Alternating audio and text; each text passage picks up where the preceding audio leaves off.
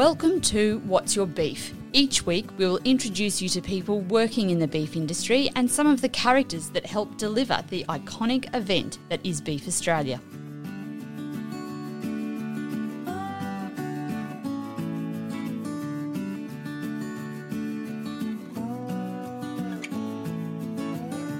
Hello, I'm Jane Cudahy, and this is What's Your Beef?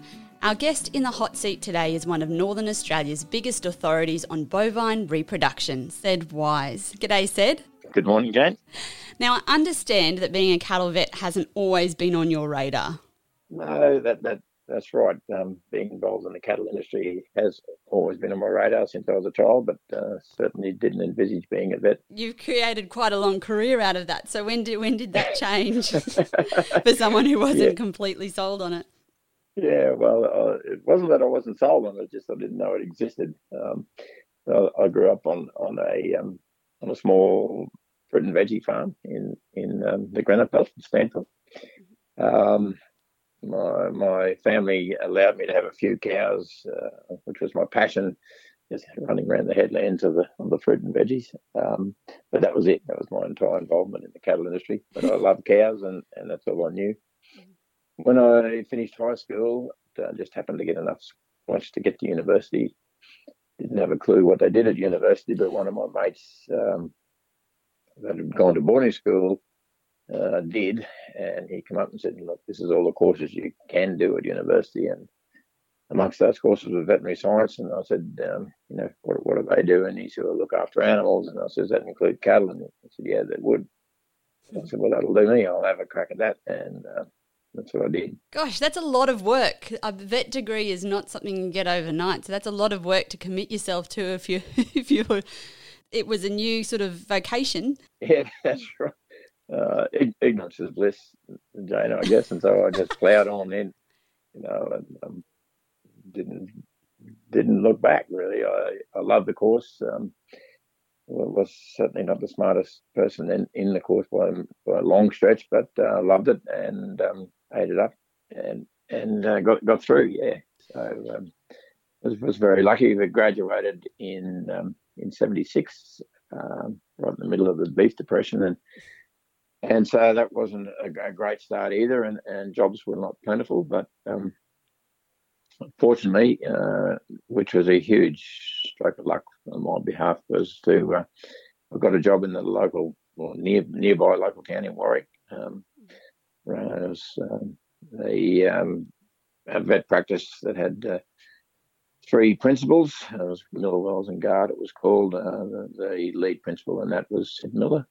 Mm-hmm. and uh, they they employ me on a part time basis uh, on the BTEC scheme, just bleeding cattle for brucellosis. And they gave me a six six month uh, job, uh, which turned into th- into three years, and um, and so that that launched launched my career really. Uh, had, had, a great mentor in, in Sid Miller, and um, he he got me going. Yeah, terrific. Sounds like a terrific mentor. He was. He was uh, indeed. He was indeed. Now, I've heard you say that you've spent 40 years at the wrong end of a cow, but given how things have gone, I'd say it's the right end, wouldn't you? yeah, well, that's about right, Jamie. So, how did you end up specialising in reproduction? Well, uh, again, that goes back to, to Sid Miller. And um, it was when I was um, in, in the winter down there uh, in, in Warwick, uh, jobs were pretty slow. And and um, as I said, we're in the beef depression, and so it, it wasn't uh, an easy gig for the practice owners, that's for sure. And and um, in that time, Sid developed a, a, a, great overseas consulting sort of uh, role with um, GRM in those days, Gunn Rural Management.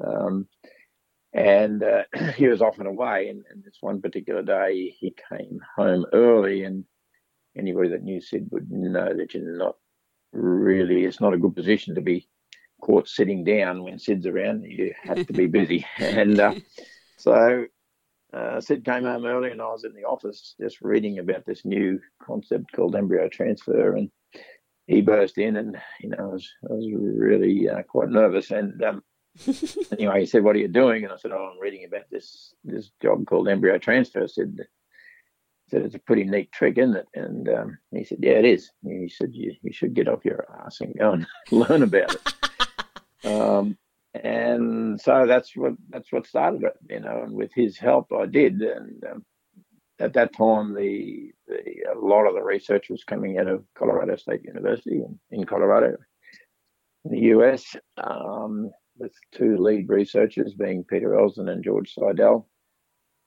Peter Elsden was an Aussie, um, a hands-on uh, practical vet, and, and George Seidel was a, a great reproductive uh, physiologist, probably and still is one of the greatest uh, anybody's ever seen, I think.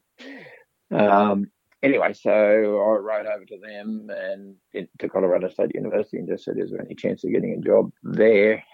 And um, anyway, I got offered a job in the food animal medicine as a resident there, which gave me um, half my time spent there was to do uh, what pursuit I liked in in food animal in food animals, and so I chose to do embryo transfer in my time off, as it were, from teaching the teaching role in the university, and um, so that's where I that's where I went and spent the next four years there at the university, um, and a big part of that time ended up being at the the um, embryo transfer lab, working with uh, George Seidel and Peter Elsden. So that's where I learnt my trade. Gosh, so th- at this at this stage, there's a lot of. Um, it seems like the concept of embryo transfer was still quite um, at that research level. Was it a hard sell to producers?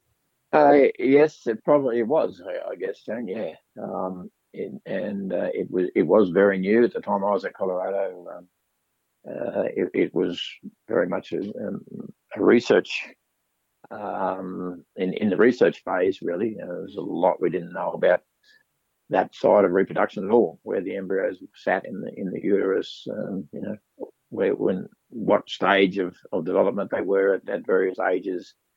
Uh, when should insemination occur? All sorts of things that we mm. did uh, a lot of basic research on, and and that was really really helpful. We did have some outside clients bring cattle to the university to be flushed and and um, and, and bring the recipients with them. So that was that was really really early stages, and it was considered uh, you know an in clinic job at those stages. Most certainly was not an on farm job, um, and that sort of slowly developed in in the four years I was there to where we started to do a little bit of on farm stuff, but basically it was an in clinic thing.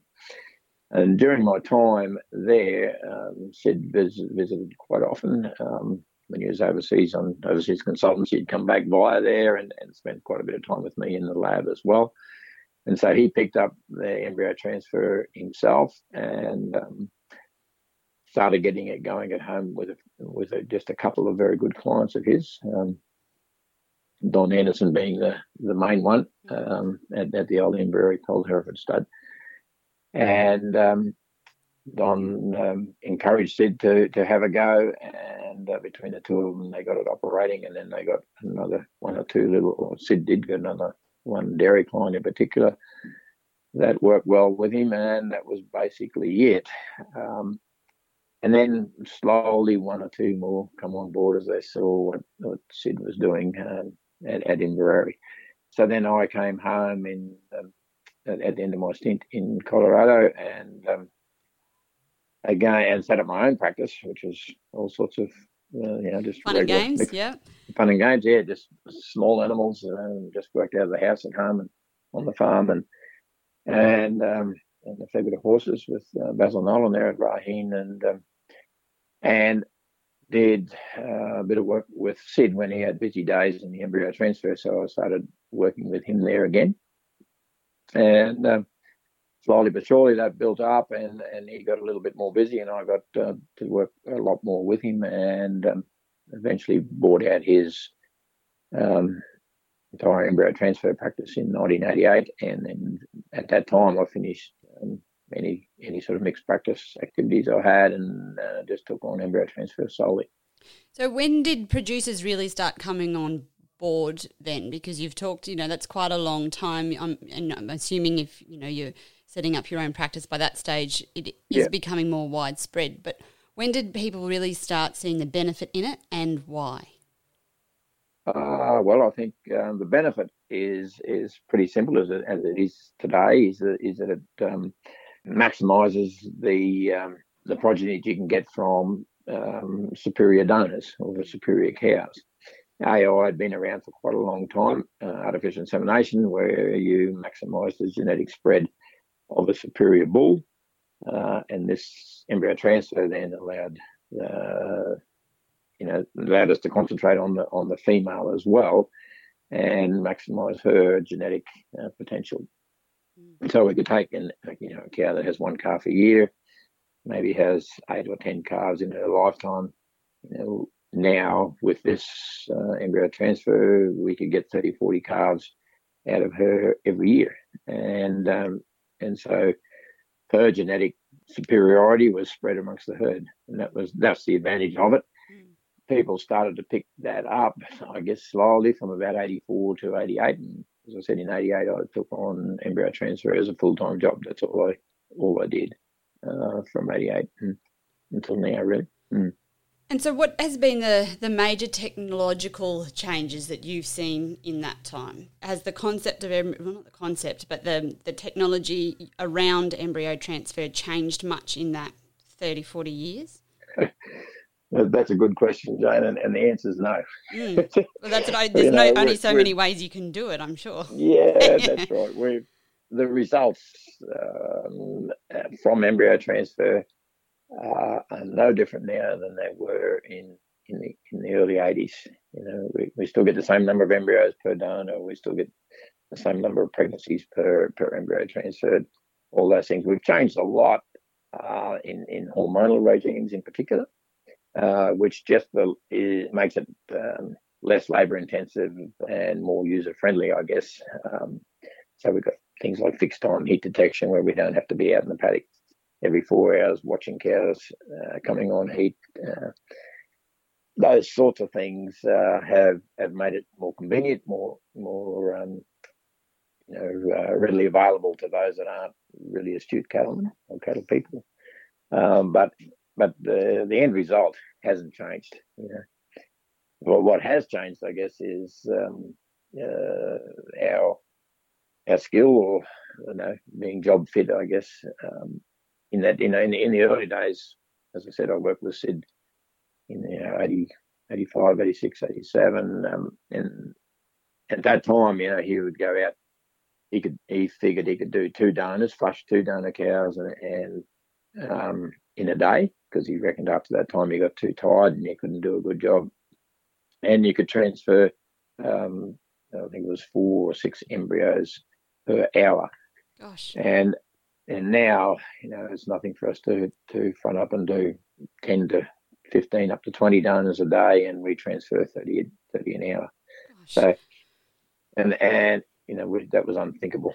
so, is the the, reason you're doing so many of them now is it it's becoming more affordable for producers to have this process done or accessible? Oh, I think so. Yeah, you know, our our price per calf on the ground really hasn't changed since '84, and, yeah. um, and uh, so the price that they get for their progeny has obviously increased a lot.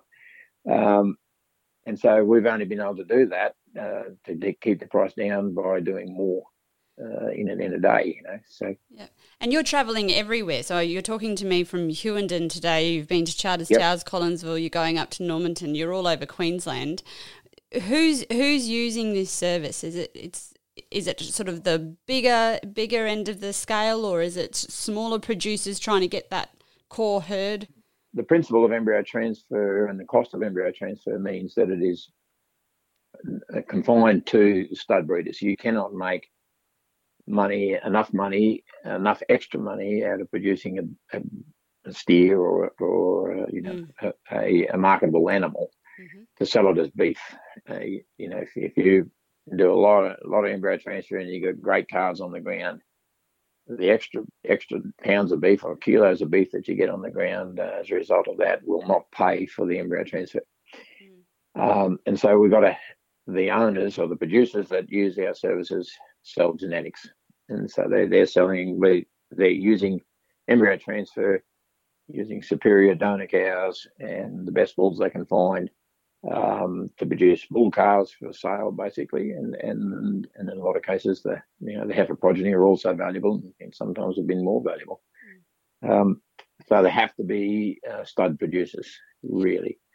The the possible exception to that is the wagyu, where you know with the uh, the high price of the high marbling beef, um, you could almost um, make a dollar out of producing, uh, flushing, you know, great donor cows to the best marbling bull you got, and and make dollar make a dollar out of that um, by selling the beef. But in the majority, it, is selling genetics, and so we work from from small uh, producers to to uh, small stud stud guys that might sell 30, 40 bulls a year. Um, to, to the really big guys um, that are using embryo transfer to produce bulls for their own use but it is still, you know, it's a genetic gain that they're after, and so it's, it's not beef, it's genetics. Now, you're part of the International Embryo Transfer Society. You're also a member of the American College, I'm going to say this wrong, Theo- Theriogenealogy. Thank you. I practiced before and I still can't say it. Um, but there's obviously a real um, international community on embryo transfer and reproductive genetics and, and research. Yep. How important is it to have that um, overseas influence and, and community?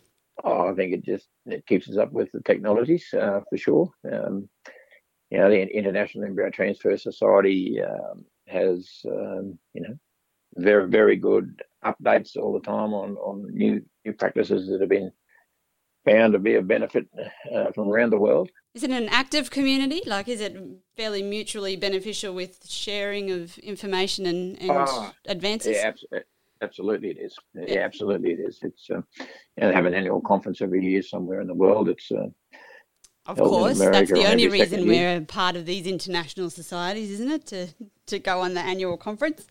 Yeah, yeah, that's right. Uh, only trouble is nobody pays for mine. I'm going to pay for my own. But oh. but uh, yeah, it is. it's true. but you get to um, tack. Um, see, being the boss though, you get to tack on the trip at the end though, don't you? Yeah, yeah. That's that's got to be a happened, benefit. yeah, you would think so. It, it hasn't happened. But, no, but, but you don't no, have time. It, it, it um, it, it is a it is a good community in that regard. You know, uh, it doesn't have secrets. I don't think. Um, you know, any anybody that finds a, a better technique, uh, it seems to be pretty rapidly spread amongst the rest of us. Um, and um, uh, it also there's a, there's a large international trade in, in embryos and, and semen, but uh, embryos uh, is a quite common way of distributing ge- genetics around the world. Yeah. And and the IETS, um, along with the uh, OIE, uh, Organisation of International Exotics, um, they they form the guidelines for that trade so that it is, it is safe from a biosecurity point of view. Mm. So uh, that's the other reason for belonging to the IETS. It tells us, you know, how we should label the straws, how we should uh, grade the embryos, et cetera, et cetera, and what disease tests we need to, to do to ensure that they are, that they are safe. Absolutely valuable information, though, but I guess that's really opened up the world for um, breeding, hasn't it? Yes, it has. It has, and it's, um, it's much you know, easier it than paying to bring an entire beast over. I don't think you can't even do uh, that. Absolutely, and, and infinitely safer. You know, yeah. it's um, it's cheaper and safer um, by by a long, long way. Now, you've talked about your mentor in Sid. Um, you now have members of your family working in and for and with you in your business. How did that evolve? for better or for worse, I think have instilled a love of the land in, my children. It's all, a curse. All, all of them. Yeah. Being have, one of those families yeah. that that's happened to too, it's definitely a curse. Yeah. yeah. yeah. I reckon it's um, it's the worst form of child abuse, isn't it? Is to, to um, leave your your, your um, child a, a property. But, um, but, um, Depends how many yeah. children you have, I guess. Yeah, well, that's right. That's right.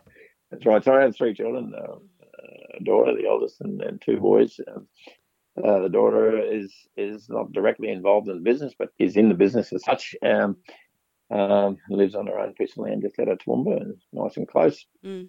And then I have uh, two sons. One is an accountant, but uh, is now doing just a little bit of accounting work outside um, our own business. Uh, he really runs the business. He loves the land and, and loves breeding cattle, and has sort of um, spearheaded uh, the Angus stud that we've we've had for a long, long time, and um, he's he's uh, doing great things on that. And as as well, uh, we have a pretty big business in the recipient herd where we run about uh, five or six hundred cows and put eggs in belonging to other people, whether we collect them ourselves or you know, they're brought in from somewhere else. We put them in and deliver them back to weaned calf.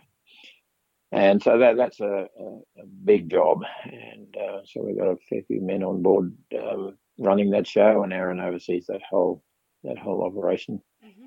So he manages all that.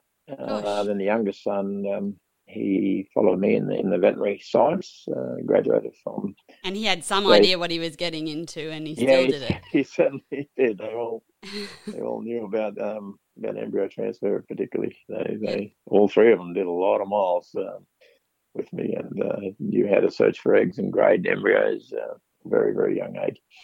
Um, Just what every um, kid dreams of. yeah, that's right. That's yeah. right. That's right.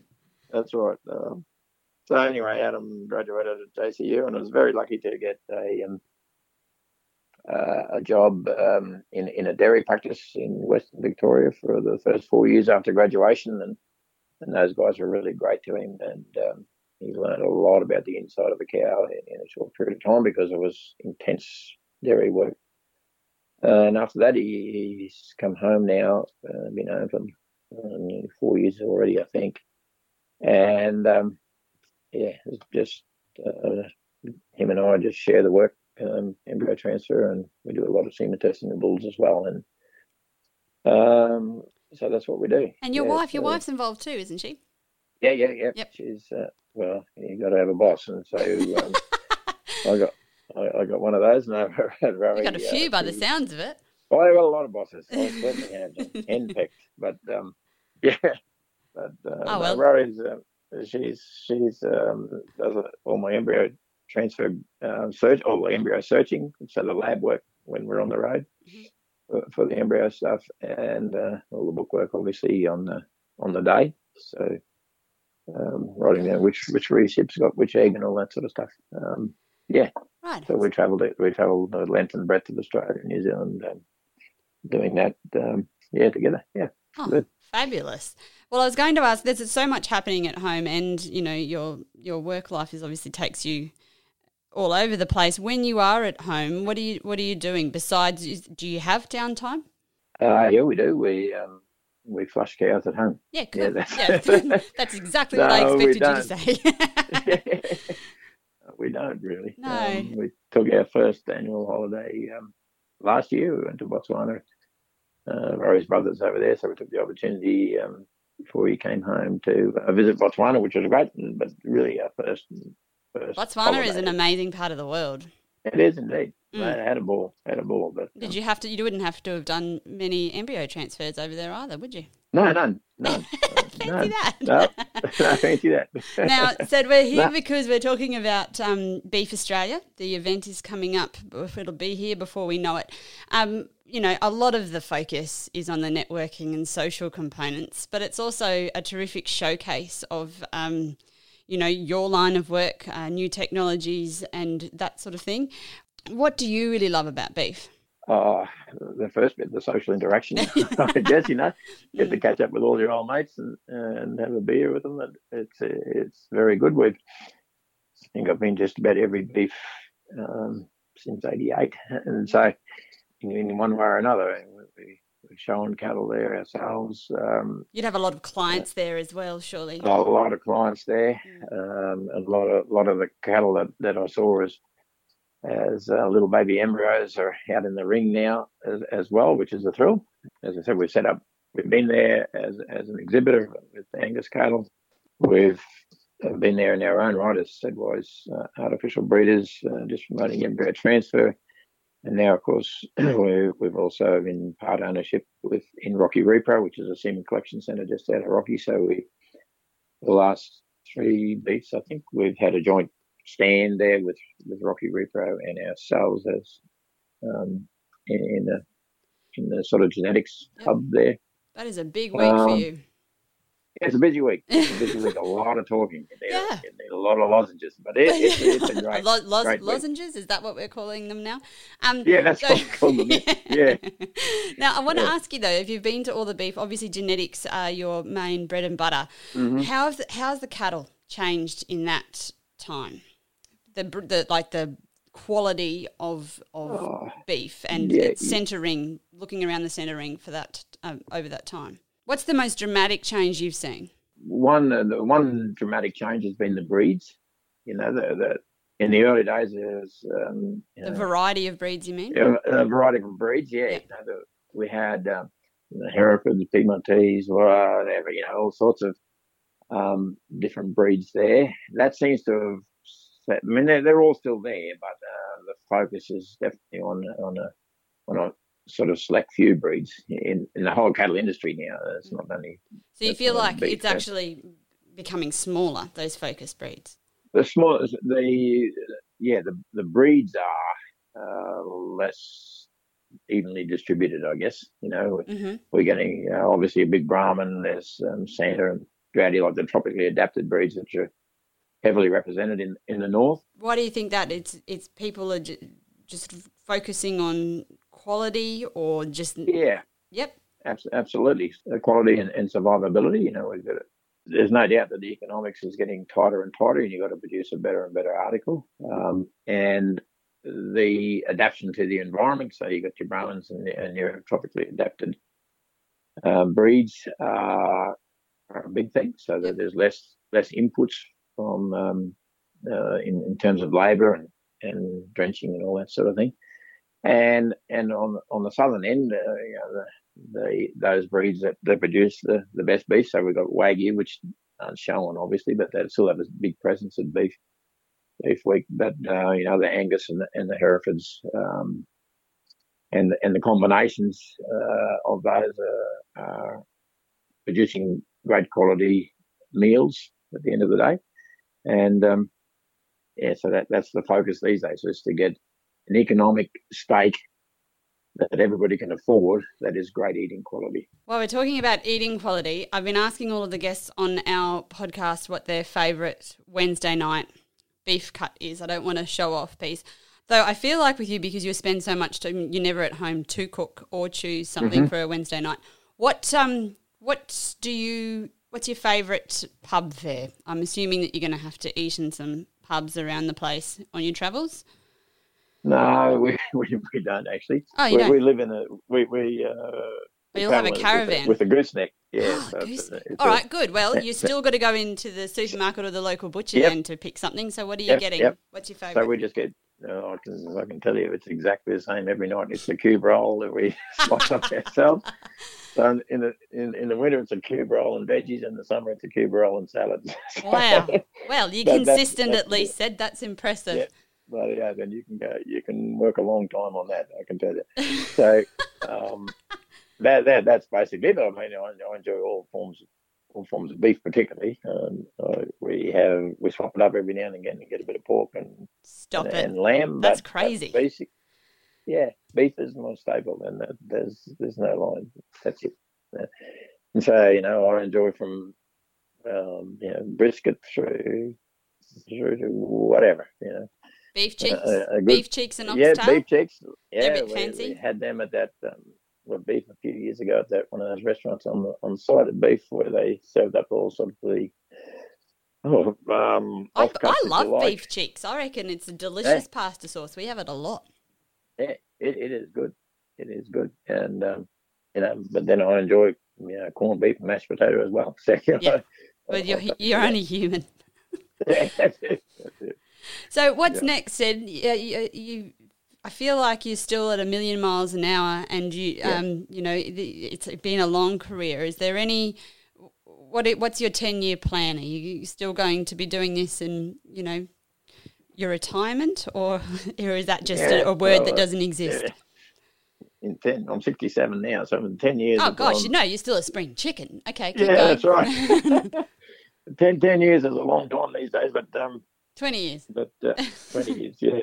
No, oh, we, we know nothing else than what we're doing, and um, we can't retire because we don't have any friends at home. Really, um, they're all on the road, and so um, yeah, my ideal would be, and this is we're transitioning to this now, is to have the you know the boys doing their thing and um, taking over, uh, increasingly taking over my role and and on their support. So you're a consultant. Love, love, you can charge yeah, consultancy no, fees. No, no, I don't want to be a consultant. I want to be on the road, but um, um, but I, I love spraying weeds and and working the farm and as much as anybody, and and also love being on the road. So we can just slow down a little bit and have the boys take over and just um, you know do the same things but a little bit less hectic. That'd be my ideal. Yeah, spend a bit more time with the grandkids.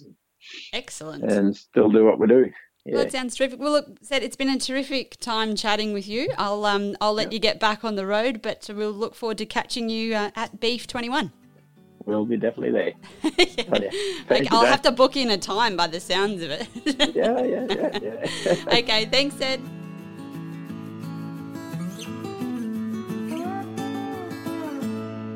Thanks for listening. You can hit subscribe to make sure you don't miss any of our episodes. And if you are enjoying listening to the show, we would appreciate a quick rating and review. Visit beefaustralia.com.au for more information on this great event.